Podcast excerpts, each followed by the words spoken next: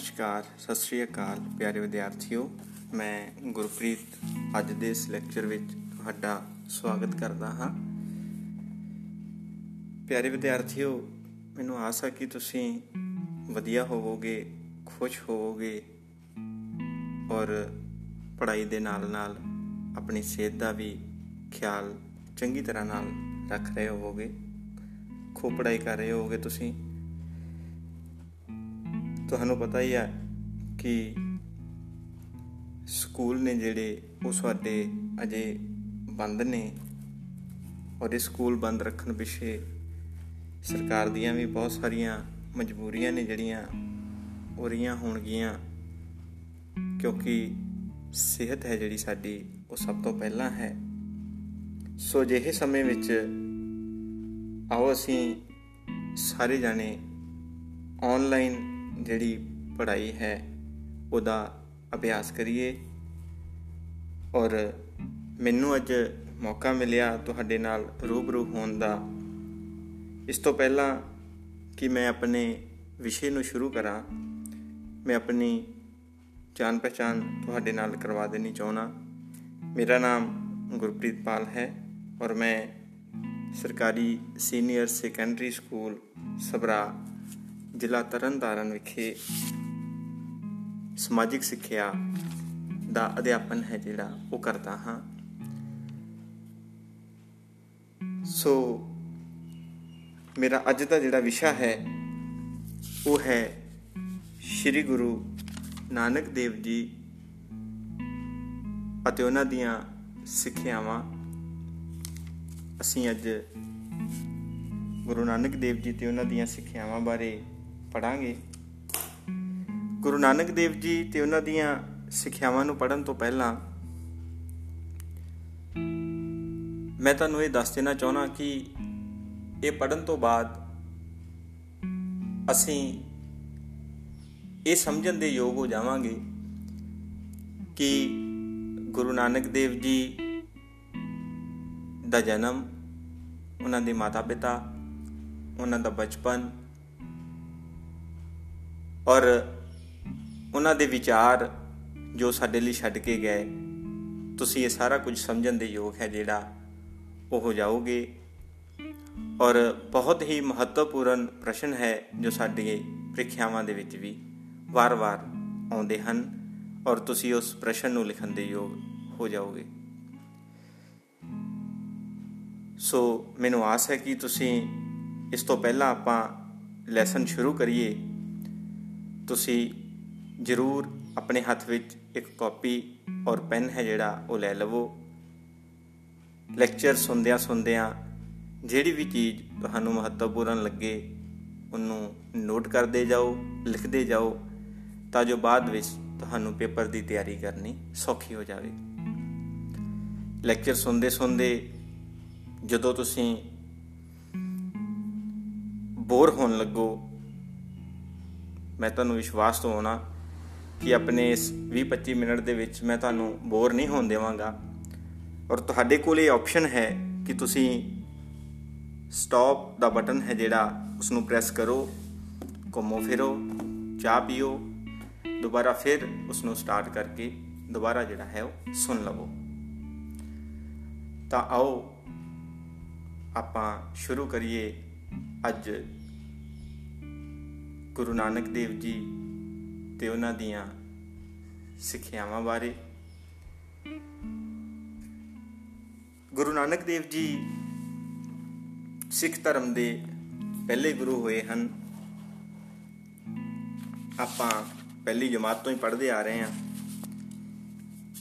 ਬਹੁਤ ਸੌਖਾ ਹੈ ਗੁਰੂ ਨਾਨਕ ਦੇਵ ਜੀ ਦਾ ਜਨਮ 15 ਅਪ੍ਰੈਲ 1469 ਨੂੰ ਪਾਕਿਸਤਾਨੀ ਪੰਜਾਬ ਦੇ ਵਿੱਚ ਸ਼ੇਖੂਪੁਰਾ ਜ਼ਿਲ੍ਹੇ ਦੇ ਵਿੱਚ ਇੱਕ ਪਿੰਡ ਸੀ ਰਾਏਪੋਏ, ਉੱਥੇ ਉਹਨਾਂ ਦਾ ਜਨਮ ਹੋਇਆ। ਅੱਜ ਕੱਲ ਉਸ ਜ਼ਿਲ੍ਹੇ ਨੂੰ ਜਿਹੜਾ ਹੈ ਉਹਨਾਂ ਨਨਕਾਣਾ ਸਾਹਿਬ ਆਖਿਆ ਜਾਂਦਾ ਹੈ। ਉਹਨਾਂ ਦੇ ਪਿਤਾ ਦਾ ਨਾਮ ਕਲਿਆਣ ਰਾਏ। ਅਸੀਂ ਮਹਿਤਾ ਕਾਲੂ ਵੀ ਆਖਦੇ ਹਾਂ। ਜੀਸਨ ਤੇ ਮਾਤਾ ਦਾ ਨਾਮ ਤ੍ਰਿਪਤਾ ਦੇਵੀ ਸੀ। ਗੁਰੂ ਜੀ ਦੀ ਇੱਕ ਵੱਡੀ ਭੈਣ ਵੀ ਸੀ ਜਿਸ ਨੂੰ ਅਸੀਂ ਨਾਨਕੀ ਜਾਂ ਸਤਕਾਰ ਨਾਲ ਬੇਬੇ ਨਾਨਕੀ ਆਖਦੇ ਹਾਂ। ਗੁਰੂ ਨਾਨਕ ਦੇਵ ਜੀ ਦਾ ਨਾਮ ਨਾਨਕ ਕਿਵੇਂ ਰੱਖਿਆ ਗਿਆ? ਇਸ ਦੇ ਬਾਰੇ ਅਲੱਗ-ਅਲੱਗ ਇਤਿਹਾਸਕਾਰਾਂ ਦੇ ਅਲੱਗ-ਅਲੱਗ ਵਿਚਾਰ ਨੇ। ਪੰਜਾਬੀ ਦੇ ਪ੍ਰਸਿੱਧ ਇਤਿਹਾਸਕਾਰ ਡਾਕਟਰ ਖੁਸ਼ਵੰਤ ਸਿੰਘ ਜੀ ਆਪਣਾ ਵਿਚਾਰ ਦਿੰਦੇ ਆਖਦੇ ਨੇ ਕਿ ਗੁਰੂ ਨਾਨਕ ਦੇਵ ਜੀ ਦਾ ਜਨਮ ਆਪਣੇ ਨਾਨਕੇ ਘਰ ਹੋਇਆ। ਇਸ ਕਰਕੇ ਉਹਨਾਂ ਦਾ ਨਾਂ ਨਾਨਕ ਰੱਖ ਦਿੱਤਾ ਗਿਆ।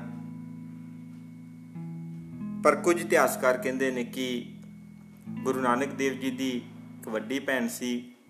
ਉਹਨਾਂ ਦਾ ਨਾਂ ਨਾਨਕੀ ਸੀ। ਇਸ ਕਰਕੇ ਇਹਨਾਂ ਦਾ ਨਾਂ ਨਾਨਕ ਰੱਖ ਦਿੱਤਾ ਗਿਆ। ਗੁਰੂ ਨਾਨਕ ਦੇਵ ਜੀ ਦਾ ਬਚਪਨ ਹੈ ਜਿਹੜਾ ਉਹ ਬੜਾ ਸਰਲ ਤੇ ਸਾਦਾ ਸੀ।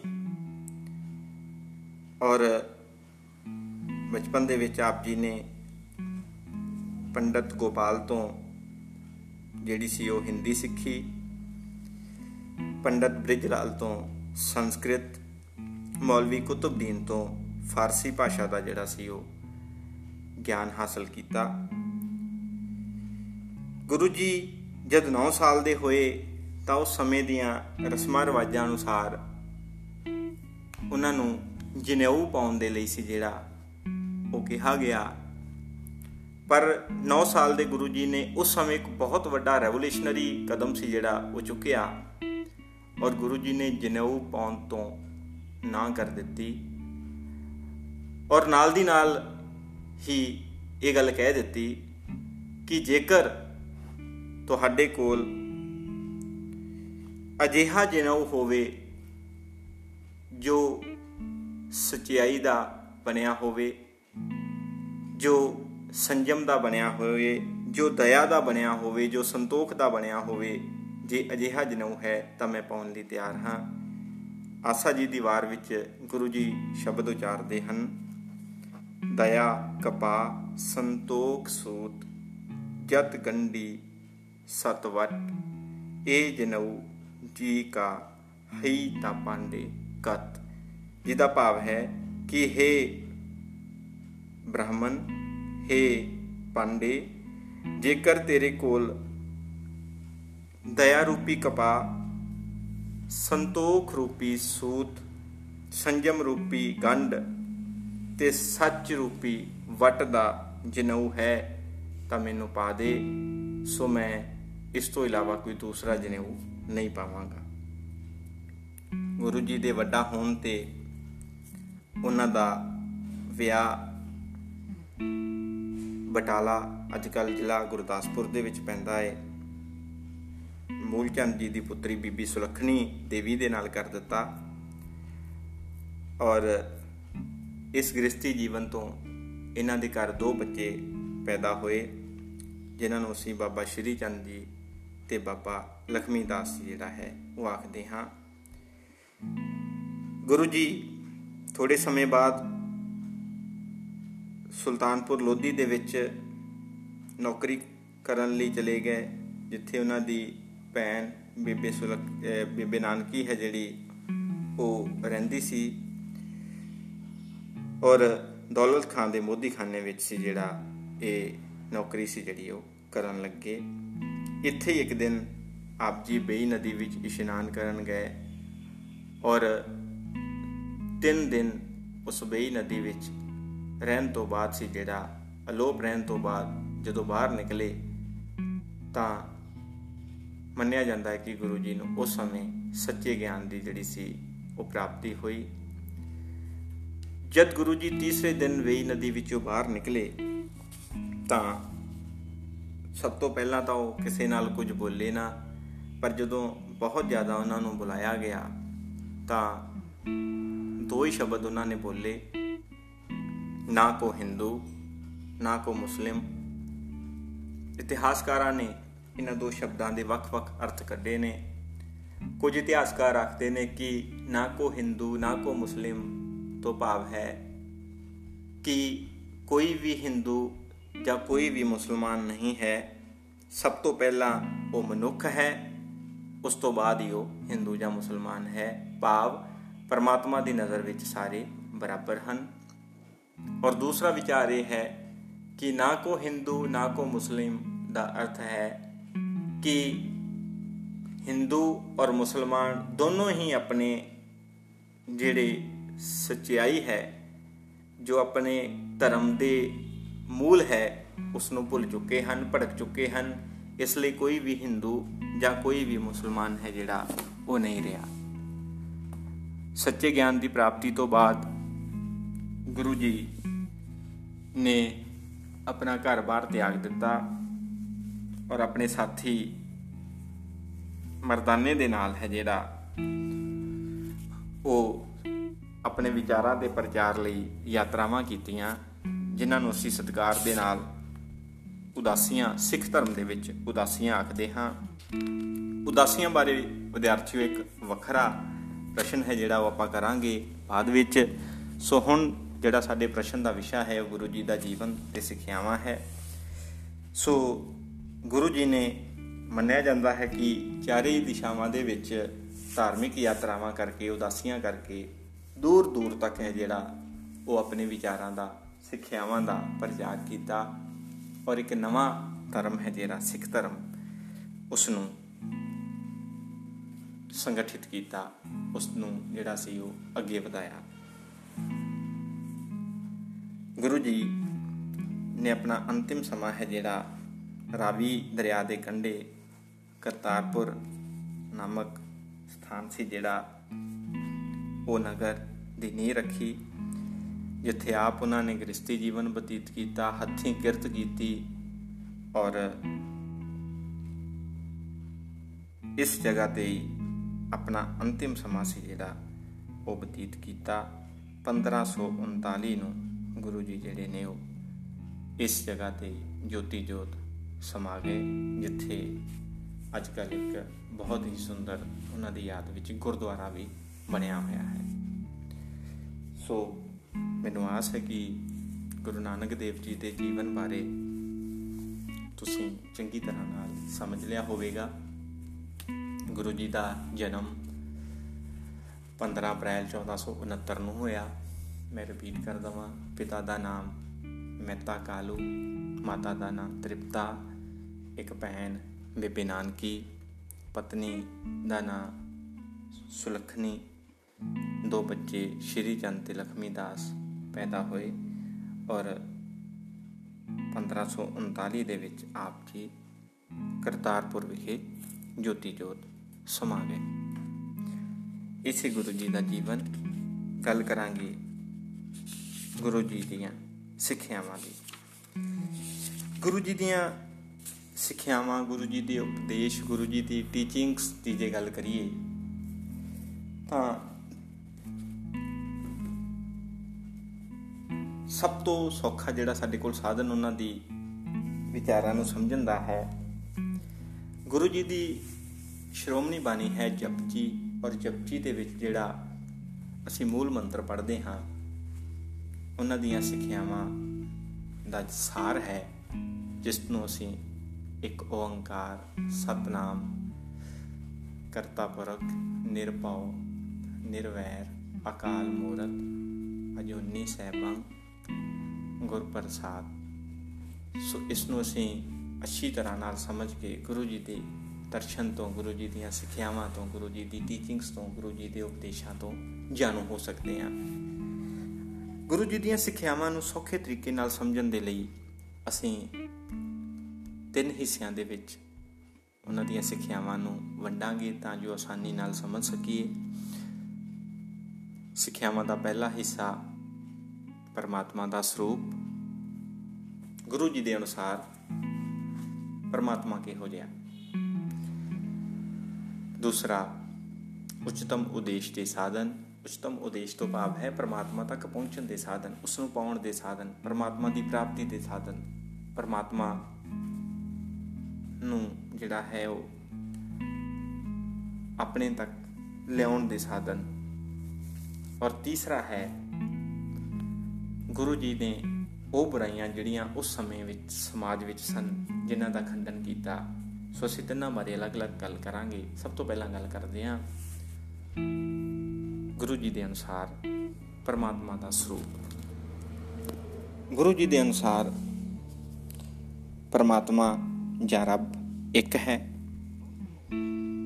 ਜਿਵੇਂ ਕਿ ਜਪਜੀ ਸਾਹਿਬ ਦੀ ਬਾਣੀ ਨੂੰ ਪੜਨ ਤੋਂ ਪਹਿਲਾਂ ਅਸੀਂ ਮੂਲ ਮੰਤਰ ਵਿੱਚ ਹੀ ਪੜ੍ਹਦੇ ਹਾਂ ਤਾਂ ਮੂਲ ਮੰਤਰ ਇੱਕ ਤੋਂ ਸ਼ੁਰੂ ਹੁੰਦਾ ਹੈ, ਜਿਸ ਦਾ ਅਰਥ ਹੈ ਪਰਮਾਤਮਾ ਇੱਕ ਹੈ। ਔਰ ਉਸ ਇੱਕ ਪਰਮਾਤਮਾ ਦਾ ਹੀ ਪਸਾਰਾ ਹੈ। ਪਰਮਾਤਮਾ ਸਰਵ ਸ਼ਕਤੀਮਾਨ ਹੈ ਭਾਵ ਸਾਰਾ ਕਰਤਾ ਹੈ ਜਿਹੜਾ ਉਹ ਪਰਮਾਤਮਾ ਹੀ ਹੈ। ਭਾਵ ਉਸ ਤੋਂ ਵੱਡਾ ਹੈ ਜਿਹੜਾ ਉਹ ਕੋਈ ਨਹੀਂ ਹੈ। ਪਰਮਾਤਮਾ ਤੋਂ ਉੱਪਰ ਕੋਈ ਨਹੀਂ। ਪਰਮਾਤਮਾ ਨਿਰੰਕਾਰ ਹੈ। ਨਿਰੰਕਾਰ ਦਾ ਮਤਲਬ ਕਿ ਉਸ ਦਾ ਕੋਈ ਵੀ ਆਕਾਰ ਨਹੀਂ ਹੈ। ਉਸ ਨੂੰ ਕਿਸੇ ਵੀ ਸਰੂਪ ਵਿੱਚ ਬੰਨਿਆ ਨਹੀਂ ਜਾ ਸਕਦਾ। ਉਸ ਦਾ ਕੋਈ ਵੀ ਚਿੰਨ ਨਹੀਂ ਹੈ ਉਸ ਦਾ ਕੋਈ ਵੀ ਆਕਾਰ ਨਹੀਂ ਹੈ ਉਸ ਦੀ ਕੋਈ ਵੀ ਸ਼ਕਲ ਨਹੀਂ ਹੈ ਉਸ ਦਾ ਕੋਈ ਵੀ ਰੰਗ ਨਹੀਂ ਹੈ। ਪਰ ਉਸ ਦੇ ਗੁਣ ਬਹੁਤ ਹਨ, ਜਿਨ੍ਹਾਂ ਦੀ ਗਿਣਤੀ ਨਹੀਂ ਕੀਤੀ ਜਾ ਸਕਦੀ। ਪਰਮਾਤਮਾ ਸਰਵਵਿਆਪੀ ਹੈ, ਪਰਮਾਤਮਾ ਹਰ ਜਗ੍ਹਾ ਮੌਜੂਦ ਹੈ, ਹਰੇਕ ਦੇ ਹਿਰਦੇ ਵਿੱਚ ਵਸਦਾ ਹੈ, ਗੁਰੂ ਜੀ ਦੀ ਬਾਣੀ ਵਿੱਚ ਆਉਂਦਾ ਹੈ, ਸਭ ਮਹਿ ਜੋਤ ਜੋਤ ਹੈ ਸੋਏ, ਤਿਸ ਤੇ ਜਾਣਨ ਸਭ ਮੈਂ ਜਾਣਨ ਹੋਏ। ਸੋ ਜੋਤ ਦੇ ਰੂਪ ਵਿੱਚ ਉਹ ਹਰ ਜਗ੍ਹਾ ਮੌਜੂਦ ਹੈ।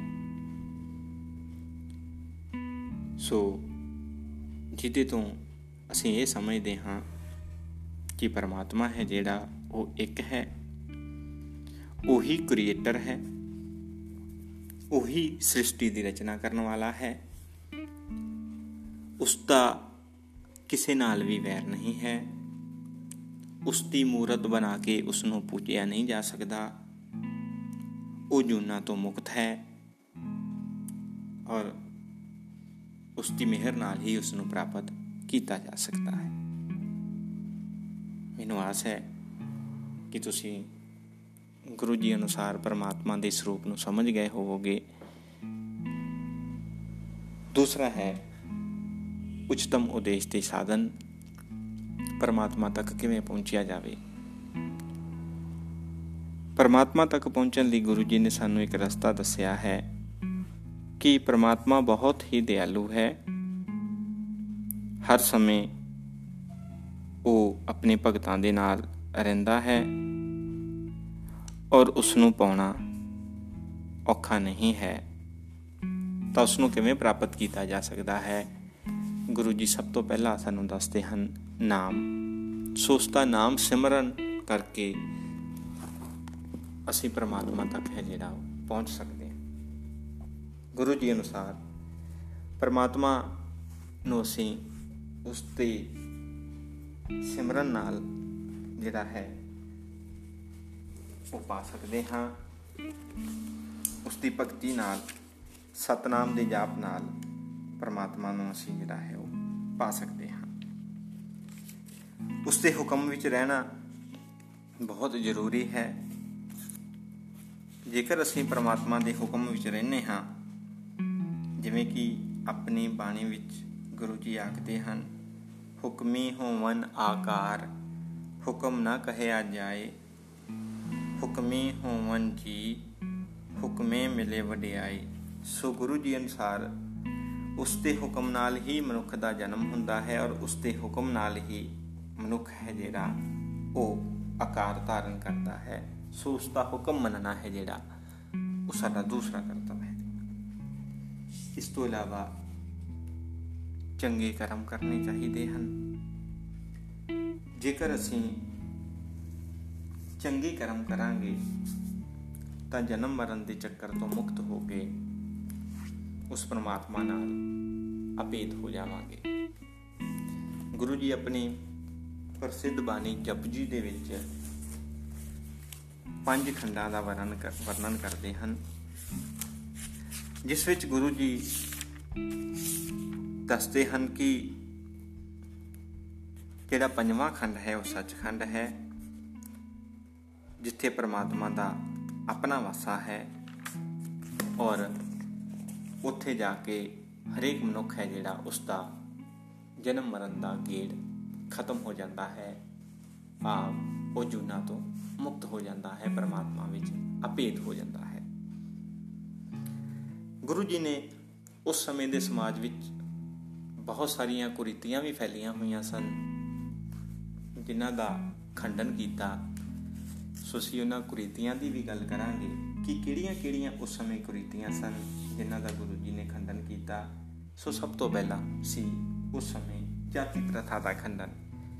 ਜਿਸ ਕਾਲ ਵਿੱਚ ਗੁਰੂ ਜੀ ਪੈਦਾ ਹੋਏ, ਉਸ ਕਾਲ ਵਿੱਚ ਜਾਤੀ ਪ੍ਰਥਾ ਆਪਣੇ ਪੂਰੇ ਜੋਰਾਂ ਤੇ ਸੀ। ਹਿੰਦੂ ਧਰਮ, ਬ੍ਰਾਹਮਣ, ਖੱਤਰੀ ਵੈਸ਼ ਤੇ ਸ਼ੂਦਰ, ਚਾਰ ਜਾਤਾਂ ਤੇ ਅਨੇਕਾਂ ਹੀ ਉਪਜਾਤਾਂ ਵਿੱਚ ਵੰਡਿਆ ਹੋਇਆ ਸੀ। ਇੱਕ ਜਾਤੀ ਦੂਸਰੀ ਜਾਤੀ ਨਾਲ ਨਫ਼ਰਤ ਕਰਦੀ ਸੀ। ਮੁਸਲਮਾਨ ਵੀ ਸ਼ੀਆ ਤੇ ਸੁੰਨੀ ਵਿੱਚ ਵੰਡੇ ਹੋਏ ਸਨ, ਜੋ ਇੱਕ ਦੂਸਰੇ ਨਾਲ ਲੜਦੇ ਝਗੜਦੇ ਰਹਿੰਦੇ ਸਨ। ਤਾਂ ਗੁਰੂ ਸਾਹਿਬਾਨ ਜੀ ਨੇ ਸਭ ਤੋਂ ਪਹਿਲਾਂ ਹੈ ਜਿਹੜਾ ਜਾਤੀ ਪ੍ਰਥਾ ਦਾ ਖੰਡਨ ਕੀਤਾ ਔਰ ਇਹ ਗੱਲ ਕਹੀ ਕਿ ਜਾਤੀ ਭੇਦਭਾਵ ਹੈ ਜਿਹੜਾ ਉਹ ਮੂਰਖਤਾ ਹੈ ਔਰ ਸਾਨੂੰ ਅਸੀਂ ਸਾਰੇ ਇੱਕ ਪਿਤਾ ਦੀ ਸੰਤਾਨ ਹਾਂ ਔਰ ਸਾਨੂੰ ਇੱਕ ਮਿਕ ਹੋ ਕੇ ਜਿਹੜਾ ਹੈ ਉਹ ਰਹਿਣਾ ਚਾਹੀਦਾ ਹੈ। ਮੂਰਤੀ ਪੂਜਾ ਦਾ ਖੰਡਨ। ਸੋ ਗੁਰੂ ਜੀ ਨੇ ਜ਼ੋਰਦਾਰ ਸ਼ਬਦਾਂ ਵਿੱਚ ਖੰਡਨ ਕੀਤਾ ਕਿ ਪਰਮਾਤਮਾ ਦੀ ਮੂਰਤੀ ਬਣਾ ਕੇ, ਉਸ ਦਾ ਰੂਪ ਬਣਾ ਕੇ ਉਸ ਨੂੰ ਪੂਜਿਆ ਨਹੀਂ ਜਾ ਸਕਦਾ, ਕਿਉਂਕਿ ਪਰਮਾਤਮਾ ਹੈ ਜਿਹੜਾ, ਉਹ ਨਿਰੰਕਾਰ ਹੈ, ਉਸ ਦਾ ਕੋਈ ਵੀ ਰੂਪ ਨਹੀਂ ਹੈ ਇਸ ਲਈ ਉਸ ਦੀਆਂ ਮੂਰਤੀਆਂ ਬਣਾਉਣ ਦਾ ਕੋਈ ਵੀ ਲਾਭ ਨਹੀਂ ਹੈ। ਉਸ ਸਮੇਂ ਯੱਗ ਬਲੀਆਂ ਤੇ ਫਜ਼ੂਲ ਦੇ ਕਰਮਕਾਂਡਾਂ ਦਾ ਵਿਰੋਧ ਕੀਤਾ ਗੁਰੂ ਜੀ ਦੇ ਸਮੇਂ ਦੇ ਸਮਾਜ ਵਿੱਚ, ਹਿੰਦੂ ਧਰਮ ਵਿੱਚ ਬਹੁਤ ਸਾਰੀਆਂ ਕੁਰੀਤੀਆਂ, ਜਿਵੇਂ ਯੱਗ ਕਰਨੇ, ਜਾਨਵਰਾਂ ਦੀਆਂ ਬਲੀਆਂ ਦੇਣੀਆਂ ਬਹੁਤ ਆਦ ਪ੍ਰਚਲਿਤ ਸਨ। ਗੁਰੂ ਜੀ ਨੇ ਇਹਨਾਂ ਦਾ ਵੀ ਵਿਰੋਧ ਕੀਤਾ ਔਰ ਇਹਨਾਂ ਨੂੰ ਬਿਲਕੁਲ ਫਜ਼ੂਲ ਸੀ ਜਿਹੜਾ ਦੱਸਿਆ ਔਰ ਇਹ ਗੱਲ ਕਹੀ ਕਿ ਇਹਨਾਂ ਨਾਲ ਮਨੁੱਖ ਮੁਕਤੀ ਪ੍ਰਾਪਤ ਨਹੀਂ ਕਰ ਸਕਦਾ। ਮੁਕਤੀ ਪ੍ਰਾਪਤੀ ਲਈ ਕੇਵਲ ਈਸ਼ਵਰ ਦਾ ਨਾਮ ਦਾ ਜਾਪ ਹੈ ਜਿਹੜਾ, ਉਹੀ ਸਾਨੂੰ ਮੁਕਤੀ ਦਵਾ ਸਕਦਾ ਹੈ। ਗੁਰੂ ਜੀ ਨੇ ਇਸਤਰੀ ਦੇ ਹੱਕ ਵਿੱਚ ਵੀ ਆਵਾਜ਼ ਉਠਾਈ। ਉਸ ਕਾਲ ਵਿੱਚ ਬਹੁਤ ਸਾਰੀਆਂ ਸਮਾਜਿਕ ਬੁਰਾਈਆਂ ਪ੍ਰਚਲਿਤ ਸਨ, ਪਰ ਇਸਤਰੀ ਦੇ ਨਾਲ ਤਾਂ ਉਸ ਕਾਲ ਵਿੱਚ ਬਹੁਤ ਅਨਿਆਂ ਹੋ ਰਿਹਾ ਸੀ। ਬਾਲ ਵਿਆਹ ਲੜਕੀਆਂ ਨੂੰ ਜੰਮਦਿਆਂ ਮਾਰ ਦੇਣਾ, ਛੋਟੀ ਉਮਰ ਵਿੱਚ ਵਿਆਹ ਕਰ ਦੇਣਾ, ਬਾਲ ਵਿਆਹ, ਸਤੀ ਪ੍ਰਥਾ, ਜੇਕਰ ਕਿਸੇ ਔਰਤ ਦਾ ਪਤੀ ਦੀ ਮੌਤ ਹੋ ਗਈ ਹੈ, ਤਾਂ ਉਸ ਨੂੰ ਆਪਣੇ ਪਤੀ ਦੀ ਚਿਤਾ ਨਾਲ ਜਲਣਾ ਪੈਂਦਾ ਸੀ, ਜਿਉਂਦਿਆਂ। ਵਿਧਵਾ ਵਿਆਹ ਦੀ ਮਨਾਹੀ, ਵਿਧਵਾ ਦੇ ਨਾਲ ਬੁਰਾ ਸਲੂਕ।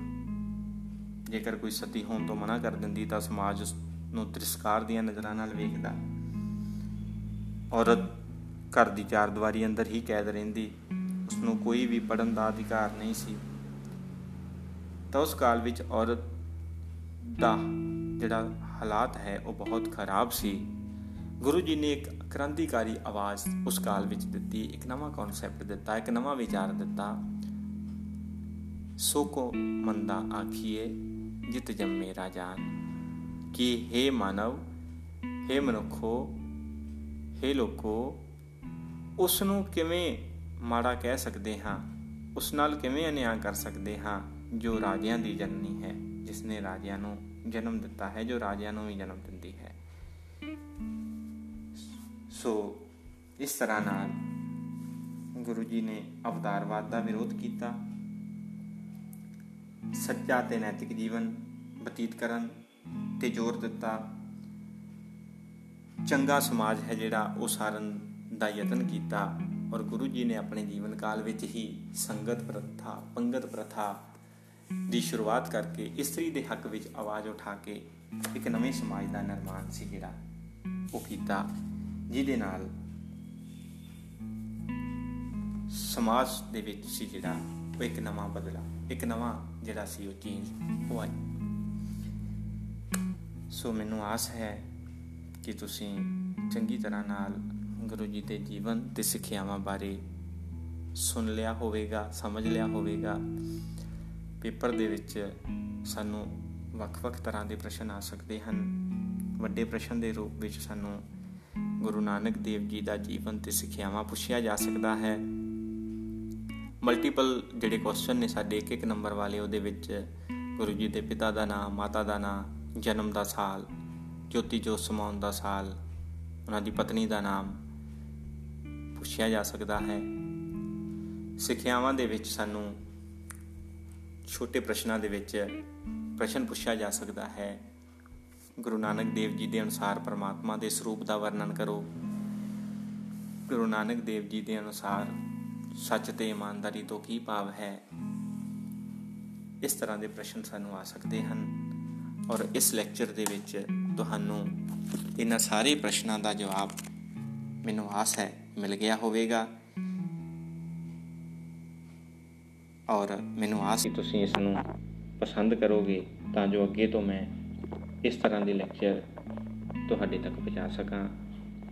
ਇੰਨਾ ਹੀ ਕਹਿੰਦਾ ਹੋਇਆ, ਮੈਂ ਤੁਹਾਡੇ ਤੋਂ ਇਜਾਜ਼ਤ ਲੈਣਾ ਹਾਂ। ਧੰਨਵਾਦ।